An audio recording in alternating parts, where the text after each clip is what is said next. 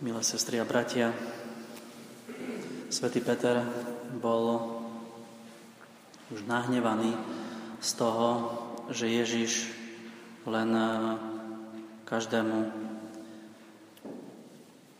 prišiel odpúšťať a Peter sa pýta Ježiša, že či má odpustiť až sedemkrát. Už tá sedmička je plnosť. A Ježiš hovorí Petrovi, že nie sedem, ale 77 ráz. To znamená, že neexistuje, ak sme kresťania, ak sme s Ježišom, tak už pre nás neexistuje nejaká iná alternatíva, iba učiť sa odpúšťať. V tie počty 7 a 77 sa prvýkrát objavili v Biblii už v knihe Genesis, prvej knihe, knihe pôvodu. Konkrétne sa tam spomína jeden z potomkov Kaina, ktorý mal meno Lámech. On povedal svojim ženám, že Kain bol pomstený sedemkrát a on bude pomstený 77 krát. V 4. kapitole 24. verši. A tak vidíme vlastne Božie slovo po hriechu narastá. Je to lavína hriechu, násilie plodí násilie. Vrátim ti aj s úrokami.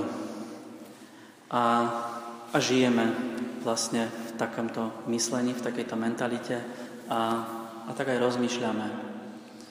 Dnešné evanielium nám Ježiš hovorí o čom si úplne opačnom. Že vďaka Ježišovi je zmierenie nielen možné, ale že vďaka Ježišovi a ak žijeme s Ježišom, tak zmierenie z našej strany má narastať. Neustále rásť. Ježiš spomína obraz, spomína podobenstvo o pánovi, ktorý, ku ktorému prišiel sluha, aby účtoval a bol mu dlžný 10 tisíc talentov. Padol na kolena a prosil ho, aby mu odpustil ten dlh. A ten pán mu odpustil. 10 tisíc talentov.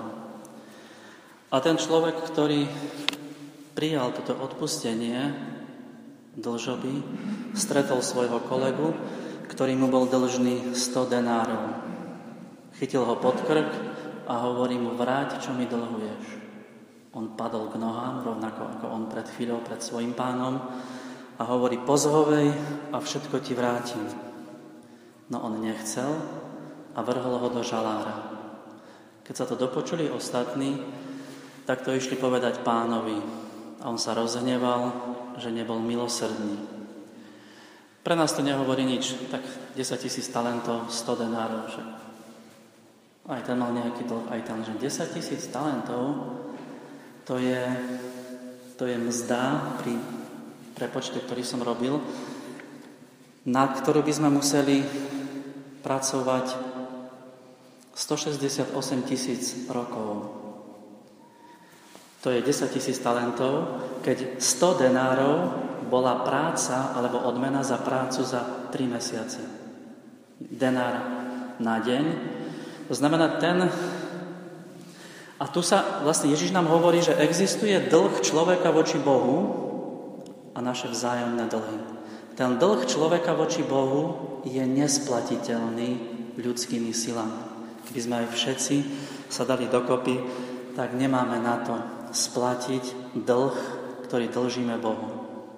Znamená, tá, tá proporcia je dôležitá, aby sme si uvedomili, že my sme v stave voči Bohu nesplatiteľné. A on nám to odpúšťa všetko v Ježišovi Kristovi. Naše vzájomné dlhy, tie tri mesiace práce, tých 100 denárov, tak to je takisto nejaká čiastka, ale je splatiteľná. Pouvažujme nad tým, akým spôsobom zaobchádzame medzi sebou. Keď sa modlíme, keď príjmame milosrdenstvo, rozplývame sa Božom milosrdenstve, ale mnohokrát sme nemilosrdní navzájom jedný voči druhým. Teda prosme o to, aby sme si uvedomili tú nesplatiteľnú dlžobu, ktorú máme voči Bohu, ktorú nám Ježiš odpustil.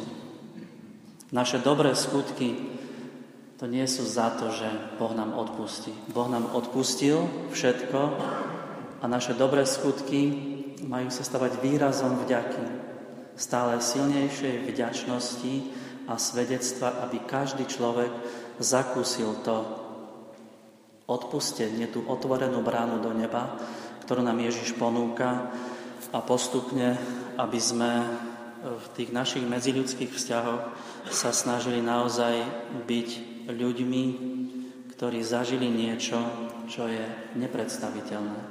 Pretože to je nepredstaviteľné, ak si aspoň trošku uvedomíme, v akej sme pozícii voči Ježišovi, voči Bohu a čo Ježiš pre nás urobil.